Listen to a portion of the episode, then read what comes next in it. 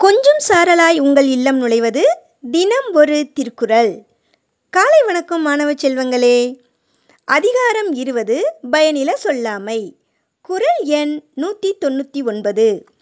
பொருள் தீர்ந்த பொச்சாந்துருஞ் சொல்லார் மருள் தீர்ந்த மாசரு காட்சியவர். விளக்கம் மயக்கம் இல்லாத நல்லறிஞர் மறந்தும் பொருளற்ற சொற்களை சொல்லார். மயக்கம் நீங்கிய குற்றமற்ற அறிவுடையவர் மறந்தும் பயனில்லாத சொற்களை சொல்ல மாட்டார் என்று கூறுகிறார் திருவள்ளுவர்.